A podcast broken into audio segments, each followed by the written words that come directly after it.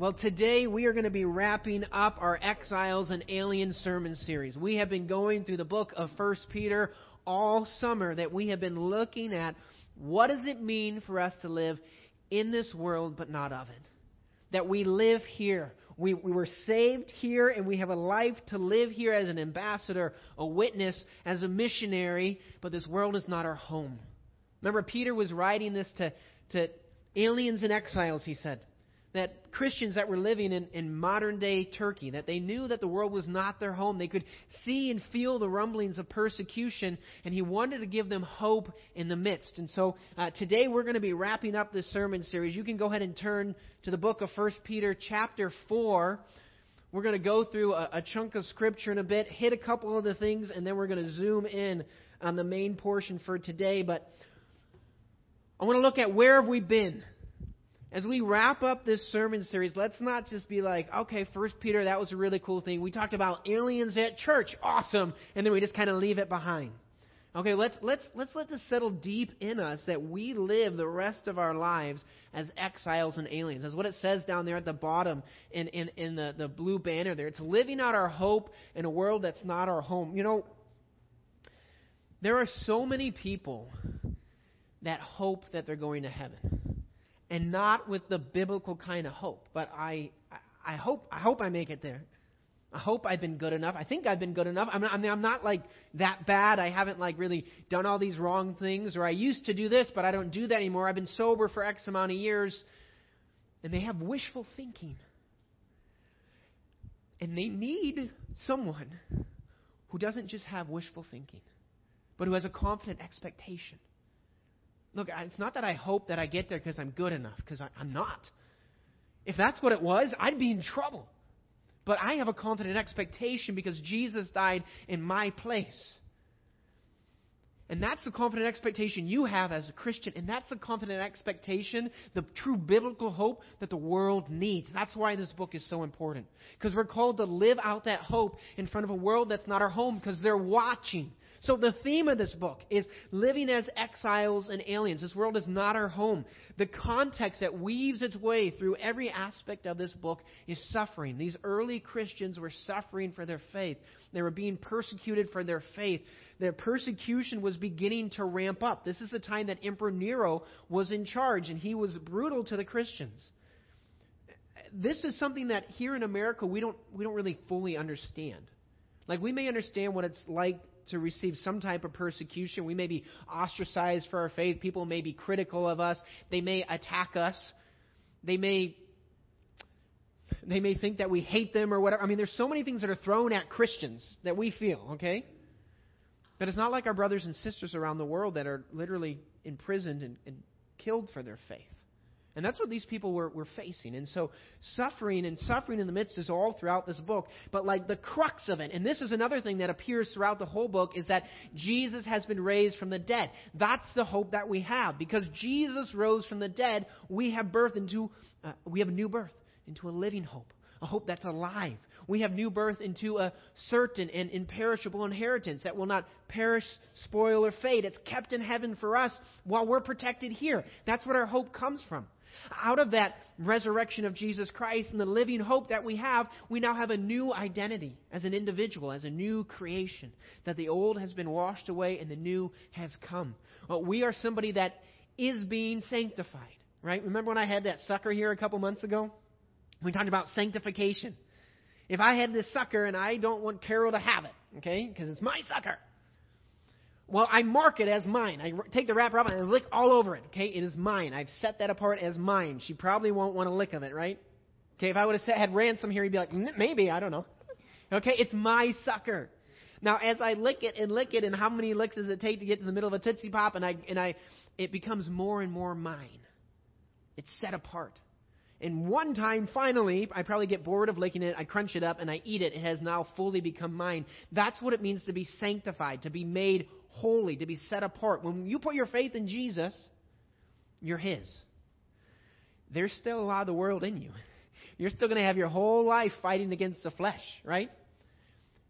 As we grow in our life, we become more and more set apart. And when we die, or when Christ comes back, the transformation is complete. Our sinful nature is gone, and there's just we as He is, so are we then. And that's what it means. That, that that's the hope that we have. That's the sanctification.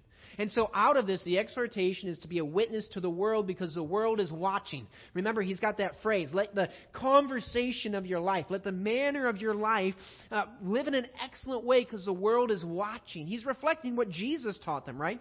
That let your light shine before all men, that they may see your good deeds and glorify your Father in heaven. It's about letting the world see the hope that is in us. And this is Peter in a nutshell. And today we're going to be talking about standing firm in grace. Okay? We're going to read um, from chapter 4, verse, 9, uh, verse 12 to the end of the book. And how he ends it is this is the true grace of God. Stand firm in it. Okay, so that's going to be our theme for today. So we're going to read through some of this. We'll just make a couple comments here or there, and we're going to focus in on, on kind of the last part of chapter 5. Um, I really wanted to make sure that we read through this whole letter throughout the sermon series. So we didn't necessarily cover every verse in detail, but by the end of today, I believe we'll have read through through the whole letter. So let's read. Beloved, do not be surprised at the fiery ordeal among you, which comes upon you for your testing, as though some strange thing were happening to you.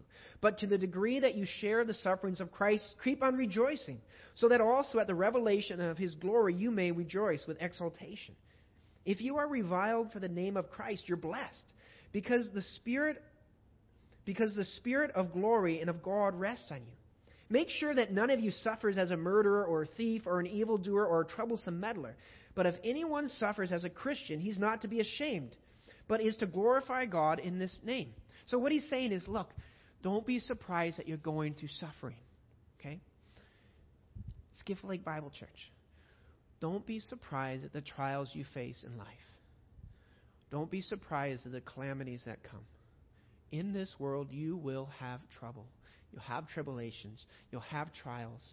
Don't be surprised at it. It's part of living in a broken world. But take heart, for Christ has overcome the world. So he says, look, if you suffer for your faith, don't be surprised like it's some weird, crazy thing. We're going to suffer for our faith one way or the other. Different degrees, different things, but we go through suffering. But in the midst of that, God shapes us in the midst of our suffering. He purifies us in the midst of our suffering. And we can be a witness in the midst of our suffering. And then he says this.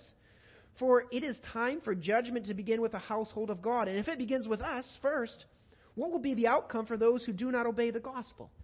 And if it is with difficulty that the righteous is saved, what will become of the godless man and the sinner? Therefore, those who suffer according to the will of God shall entrust their souls to a faithful Creator in doing what is right. So there's kind of two ways to look at this little part. Like, if there's judgment from the world right now, like in the world, Christians are persecuted. If it's time for judgment now, if we're facing persecution now, if it begins with us, what is going to happen when Christ returns to those that have rejected him? It kind of puts it in, in perspective, so to speak.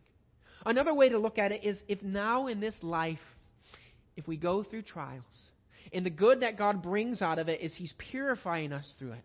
If that's happening now, what about the judgment that's coming at the end of time for those that don't know? It puts it in perspective. I was reading a book once where uh, a pastor was talking with somebody from his congregation, and he just said, hey, What do we have that will last forever? As Christians. We talked about inheritance. We talked about heaven. We talked about our, our family together, right? That we'll be together with the Lord always. And then he said, And what does somebody who doesn't know Jesus have that will last forever? It's a sobering thought to think about. Because the only thing that someone who doesn't know Jesus that has that will last forever is an eternity separated from God in hell.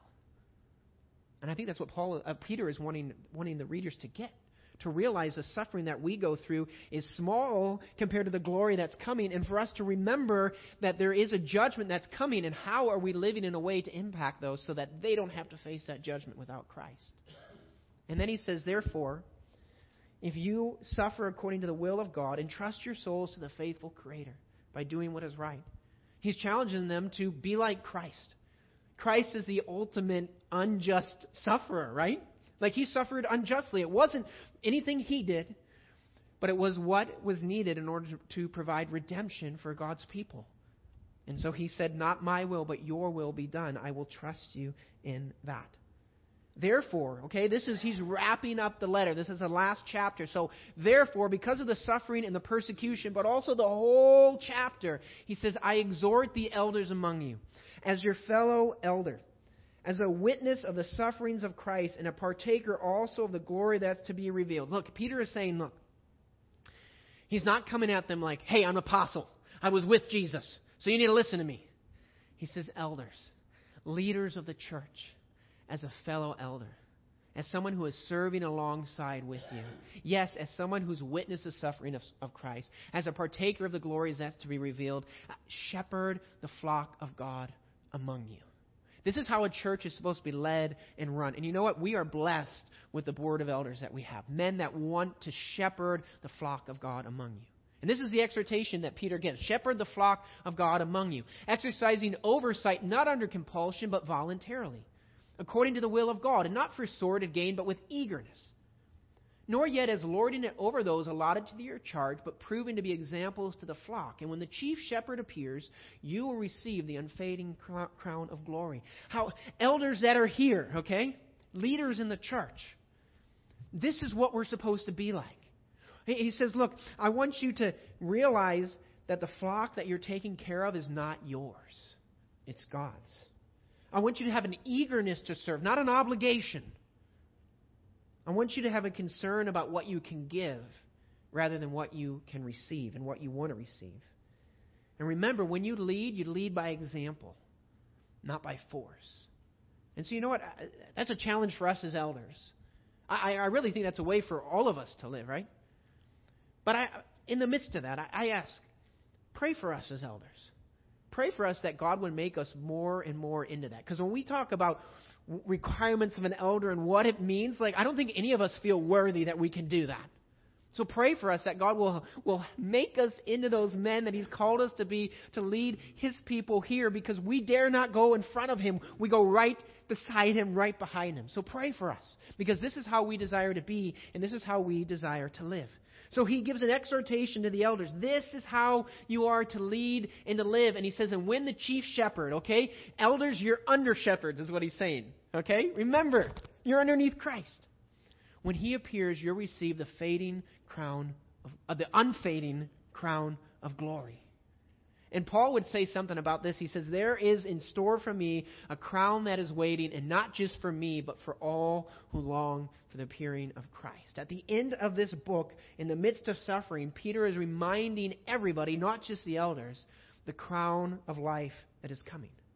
Then he gives an exhortation to younger men. And I don't think this is just the younger men, but also the rest of the congregation. So, likewise, in the same way that I just gave a, an exhortation to the elders, now I give an exhortation to the younger men. Be subject to your elders. Again, that's that submission. Put yourself underneath them. And all of you, clothe yourselves with humility toward one another. For God is opposed to the proud, but gives grace to the humble now it's interesting. I, I know that verse. I've heard that. We probably all heard that a lot. God opposes the proud and gives grace to the humble. But when I was doing a little bit of study in that, sometimes I think of like opposed. It doesn't seem a super strong word. Like God opposes, but when you look at that word, it's like sets up battle against. Yeah. So pride is kind of a big thing. Pride is what Lucifer, right, before he was Satan, I'm going to ascend in the Most High. I'm going to be just as good. I'm going to be better than God. It's about me. It's not really about Him. And God's like, no, that's not right. He, th- that's a strong word. And you know what? We all probably struggle with pride in, in, in different ways. But here, Peter wants, wants us to realize look, it's not about what you can do. It's not about what you bring to the table. It's not about how strong you are or how good you are or about, it's not about you. Lay down your pride and pick up humility. And why is that? It says God gives grace to the humble, gives unmerited favor to the humble. You know what? Sometimes this thing can be such a stumbling block for people because they don't want, they can't come to the conclusion that they need a Savior. They want to do it themselves. And you know what? Sometimes we can fall into that. Like we've accepted Christ, we've accepted His grace, but then we feel like we've got to live this life. And if we don't live up to this standard, then. And He says, no, no, no, no. When you realize how much you need God, that's when you get grace. Not when you think of how much you can do for God, but when you realize how much you need Him. And so, what does it mean for us to be humble? Uh, being humble doesn't mean that we think everybody's better than ourselves and we're just this like scumbag down on the ground, okay? Humility, really, when we look at it in, in the biblical sense, is having an accurate view of who God is. We've talked about this before. God is big, God is strong, God is creator, and I'm not God. That's what it means to be humble. We realize who God is, we realize who we are, and we realize who we are in Christ. So, because we see the great value we have in Christ, we can then put ourselves under one another and seek to put the interest of others ahead of our own. That's what it means to walk in humility. We know who God is, we know who we are, we know the worth He has given us. He paid for us by Christ's blood. You are worth more than any amount of money in the world. And because of that, we can joyfully submit to one another and seek to put each other's interest ahead of our own. That's what it means for us to be humble. Let's continue on reading. Therefore, humble yourselves under the mighty hand of God, that he may exalt you at the proper time, casting your anxiety on him, for he cares for you. You see, there's this connection here the connection of submitting to one another, connection to submitting to the elders. And he says, Look, God opposes the proud, does, sets up battle against the proud, but he gives grace to the humble. Therefore, humble yourselves. Kind of makes sense, right? If you want grace, humble yourselves under the mighty hand of God, that he may exalt you in the proper time. He says, Look, when you go through the sufferings of life, you can trust that God is working. You can trust he's protecting. You don't have to understand it but you can trust that He is protecting you to bring you to that inheritance, and so you can submit under His mighty hand. And know that one day you will be exalted to that inheritance. This life may not be what you want it to be, it may not be how you want it to be, but you can trust that God is walking with you through this. And then it says, casting your anxiety on him because he cares for you. And, and maybe you've heard that verse like just taken, just cast your anxieties on the Lord because he cares for you. But it, it's really one sentence.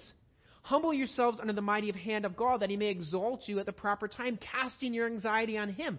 That casting your anxiety is the outcome, is the fruit of humility.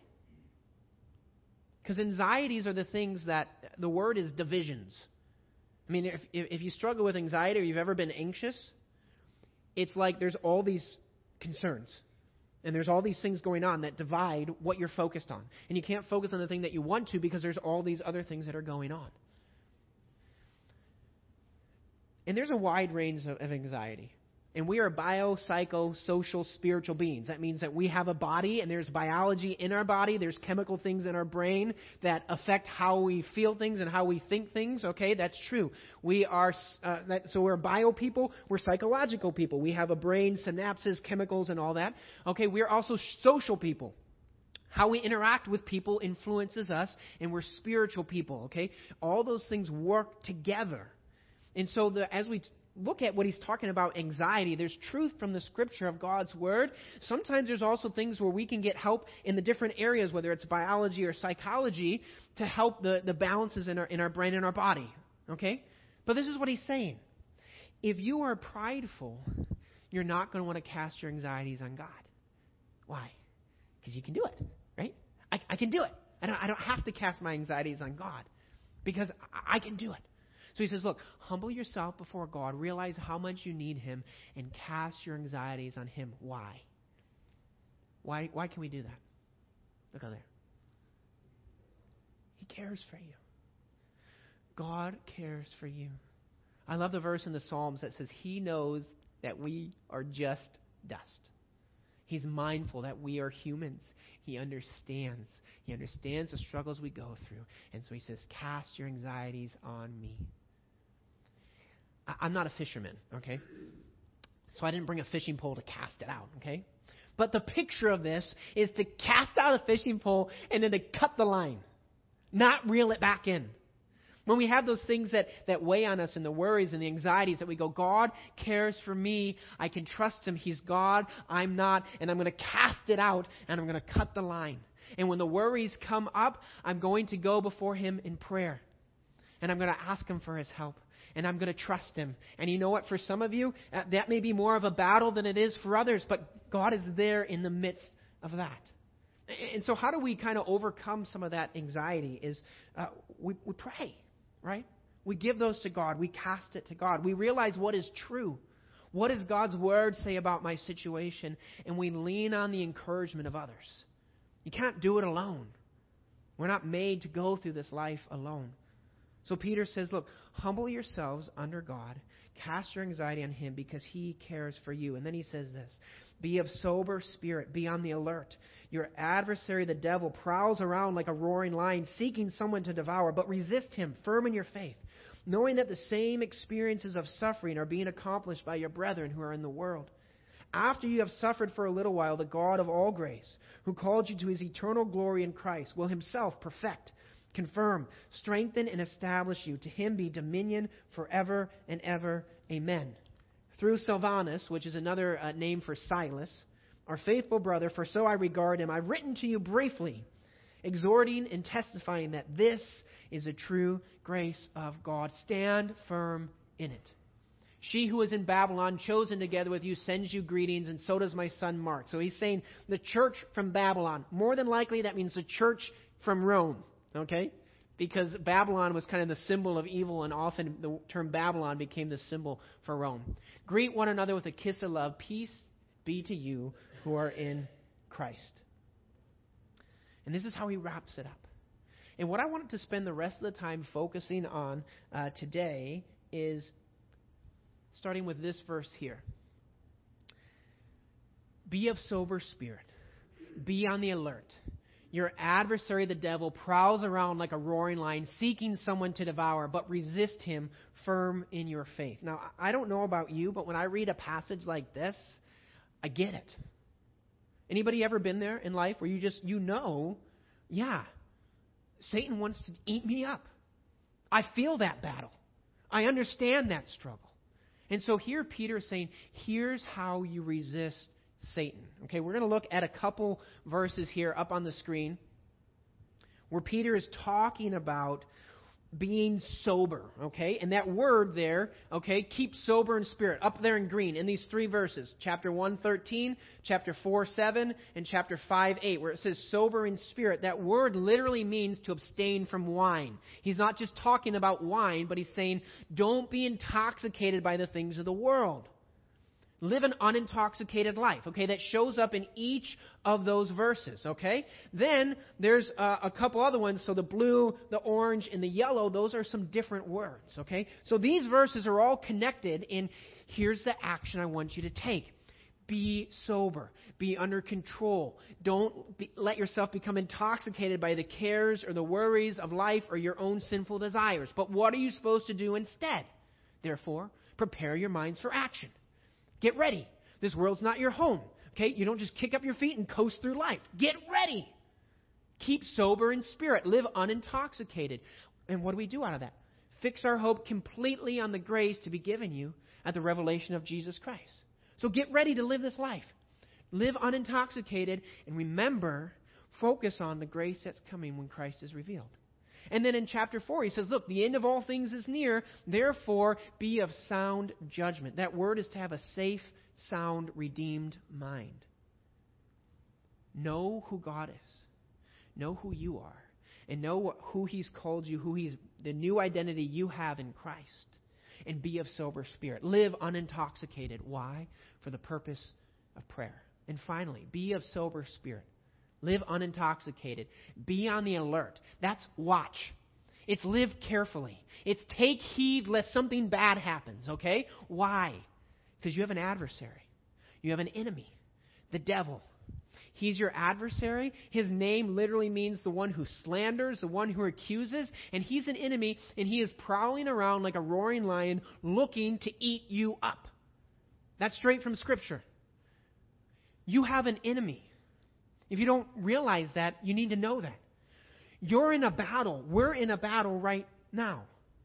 I mean, uh, we've used this illustration before. Like, uh, let's say you are making snowballs in the winter, because I like to throw snowballs at trees. I like to try to see if I can hit trees. I was a pitcher in little league, so I like to see if I still got it. Okay, uh, I broke my arm in high school, so I don't. My arm doesn't throw the same. Okay, but let's say you're doing that and you're just having fun making snowballs, and then all of a sudden you realize the other people around aren't just having fun doing target practice. You're in a snowball fight.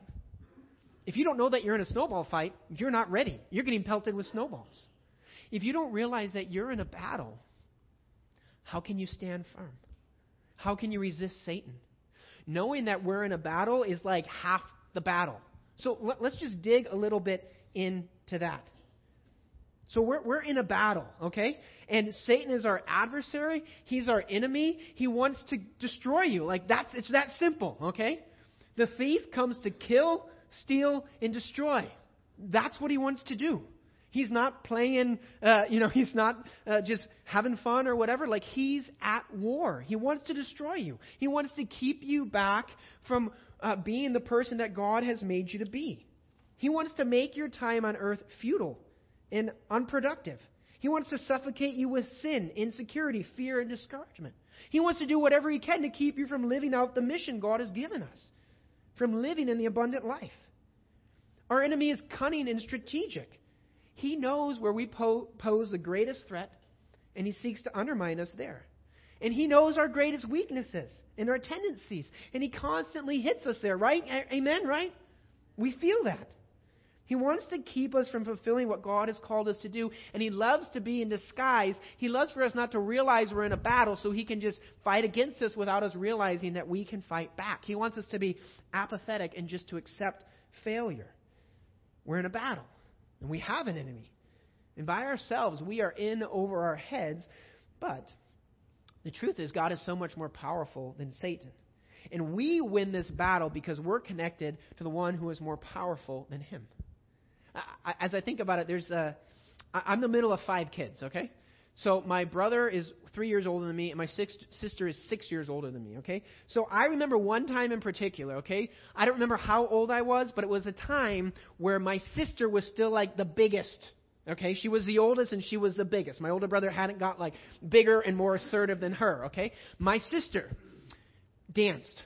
She was a ballerina, okay? That means, among other things, when she kicks, she can have it fly right past your head, okay? because she's very flexible because she's stretching and dancing, okay? So I don't remember what happened, but I was probably wrestling with my brother, or he was picking on me or something, and my sister came to my help. Now, she did not kick my brother, but I, I remember like the foot flashing by, okay? Because because I was connected to my sister, who at that time was the bigger, stronger one, I won, okay? And, and that's how it is. Satan and God are not equal opposites. God is all powerful, Satan is a created being. And so we, we need to remember we're in a battle, and we need to remember who we're connected to, because that's how we win. He says, resist Satan firm in your faith. How do you win? By remaining steadfast in the truth of who God is and what He's done for us. That's how we win. Here's a couple things uh, that we can remember in the midst of the battle. Here's some things to remember the devil has been disarmed and embarrassed, he's been overruled, he's been mastered. He's been rendered powerless, and all his hard work has been destroyed. Okay, let's look at those verses. Colossians 2 13 through 15. When you were dead in your sins, in the uncircumcision of your sinful nature, God made you alive with Christ. He forgave us all our sins, having canceled the written code with its regulations that was against us, that stood opposed to us. He took it away and nailed it to the cross. And this next part. And having disarmed the powers and authorities, he made a public spectacle of them, triumphing over them by the cross. You see, Satan has been disarmed and embarrassed because in the thing that he thought that he was going to be winning, Christ rose from the dead and destroyed him. Next verse, Ephesians chapter 1. It says, The power at work within us is like the working of God's mighty strength, which He exerted in Christ when He raised Him from the dead and seated Him at the right hand in the heavenly realms, far above all rule and authority, power and dominion, and every title that can be given, not only in the present age, but also in the one to come. And God placed all things under His feet. Christ is the one who rules. Satan has been overruled. The next verse. Therefore, God exalted Christ to the highest place and gave him the name that is above every name, that the name of Jesus every knee should bow in heaven and on earth and under the earth, and every tongue confess that Jesus Christ is Lord to the glory of God the Father. He is Lord of everything, He is master over Satan. From Hebrews chapter 2. Since the children, he's talking about us, have flesh and blood, Jesus too shared in our humanity so that by his death he might destroy him who holds the power of death, that is the devil, and free those who all their lives were held in slavery by the fear of death. You see, Satan's greatest weapon, death, has been destroyed. Because death for a Christian simply brings us into the presence of God. Last verse that we'll get here about this 1 John 3 8. He who does what is sinful is of the devil, because the devil has been sinning from the, the beginning. The reason the Son of God appeared was to destroy the devil's work. Christ has come to destroy the work of Satan. As a Christian, you fight from a position of victory. The battle has been won. You don't fight, we don't fight in order to be victorious. We fight because we already have won the battle. So, how do we do this, okay? How do we look at, at this? Let's look back at 1 Peter. So he says, Look, be sober of spirit, be unintoxicated, be alert, be ready. Like if you knew a lion was out prowling around Jackson and you were walking from the store to your car, you would walk differently than you do in a normal day, right? You'd like, before you went out the door, you'd be like, look around. You'd be ready. You'd be prepared. So he says, look, be ready. Realize you have an enemy. He wants to eat you up. You need to resist him. And we go, Peter, how do we do that? Standing firm in your faith. Those verses that we just looked at, how Satan has been defeated already. The verses that we know about how God walks with us through the hard times, that He's going to bring us to the inheritance. The verses that we know of God's character, His promises. When we stand firm in our faith, when we're persuaded that who God is and He's trustworthy and true, that's how we stand against Satan. That's how we resist Satan. And also, we realize you're not alone. The suffering you go through, you're not the only one. You're not the only one. No matter what it is, you're not the only one that's gone through the same type of suffering. Someone else has gone through it too. We can realize as we look around the world that Christians are suffering and we're in a battle. It's a battle that we win. And we can take comfort in the fact that Christ has gone before us and that we're not alone in this. And then this verse After you have suffered for a little while, the God of all grace, who called you to his eternal glory in Christ, will himself perfect, confirm, strengthen, and establish you. To him be dominion forever and ever. Amen. And then the last part I kind of just put up there. This is a true grace of God. Stand firm in it. This is what he's saying. This is a grace of God. This is how you win. This is how you live the missionary life in this world. This is how you live out your hope in a world that is not your home. And I love this part because Peter understands this. After you've suffered for a little while, the God of all grace, who called you to his eternal glory in Christ, will himself perfect, confirm, strengthen, and establish you. What do those words mean? God Himself will mend what is broken and repair you. He'll complete you. That's what it means to perfect. That God will firmly establish you. That's what it means to confirm. That God will strengthen you, okay, to make you strong, and that God will lay His foundation in you. And here's the thing Peter understands this because what did Peter do on Thursday night into Good Friday?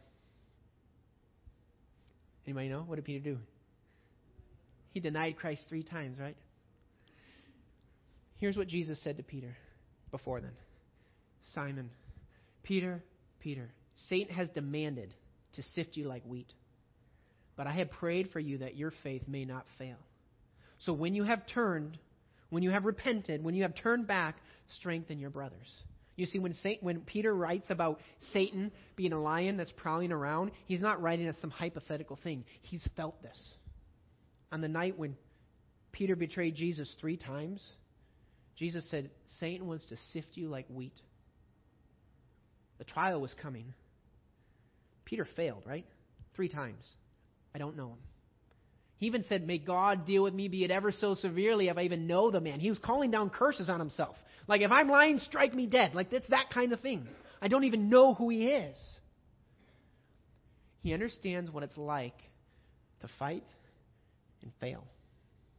Anybody been there before? Isn't it good to know that the Apostle Peter knows what it's like to fight and fail? And he knows what it's like to turn and receive grace when all he feels he should have is condemnation. You see, Judas failed, right? Judas failed. And in his grief and his sorrow, he went out and hung himself. And in Peter's grief and sorrow, he turned back and he received the grace. And he was established to be a shepherd. Take care of my sheep, feed my sheep, take care of my people, Peter. And he did. This brings great hope for us. Because, like Peter, we may go through times where it seems so dark. Maybe you're in a place or you've been in a place where you feel like there can't be any forgiveness or grace left for me because of what I've done. I feel like I've been swallowed up. And maybe it's not your sin. Maybe the suffering and the trials you're going through, you're like, I feel like I'm being swallowed up. And here's what I want you to know it was the prayers of Christ for Peter that brought him through it. I prayed for you, Peter. I prayed that your faith would not fail. Christ is praying for you. Do you realize that? Right now, Christ is interceding on your behalf that your faith may not fail. So if you find yourself in a place like Peter did,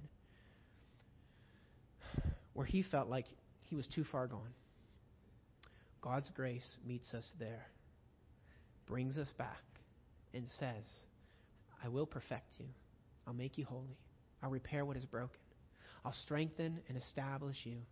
I'll lay my foundation in you. This is a true grace of God. Stand firm in it. This is how we live out our hope. We realize that we don't bring anything to God that's anything. It's all His love and His grace. And in humility, we accept that and we receive it. So, what does this mean for us today as we wrap up the sermon in this sermon series? We need to realize that we're in a battle. You're in a battle. You have an enemy that wants to destroy you. It doesn't need to make us afraid. It just makes us aware. Sometimes, in some ways, it actually helps because I go like, "Oh, it may, life makes sense now. I understand it. I'm in a battle." Live in humility. Realize who God is, who you are, and who He's made you to be. And in your humility, you can cast yourself and your cares on Him because He cares for you. Know that you fight from a place of victory, a position of victory. Not in order to try to be victorious, but because you already are. And then we can rest in the God who makes perfect. The God who will repair what is broken, mend what is broken, and make perfect. Because that inheritance is coming. And we are protected until that day. And in the midst, that gives us great hope. Will you pray with me? Lord, I thank you. I thank you for your love and your grace. I thank you for the example of Peter and his life, the things he got did well and the things he didn't. God, I thank you for the example even of him feeling like he was devoured and how you restored him and you perfected and strengthened and established him, laid your foundation in him. And so, God, we come to you now in the midst of our brokenness. We cast ourselves upon you, God. We need you to rescue us. We need you to live in and through us. We can't live this life of being an exile and an alien, of living out our hope in front of a world that needs you on our own. God, we're in desperate need of you. And we thank you that it's that it's out of that desperation that you meet us with everything that we need. God, will you help us to stand firm in our faith, to get into your word and let what you say be more real than the things we feel and the things that we encounter, Lord God. God, we love you so very much and we worship you. In your name we pray. Amen.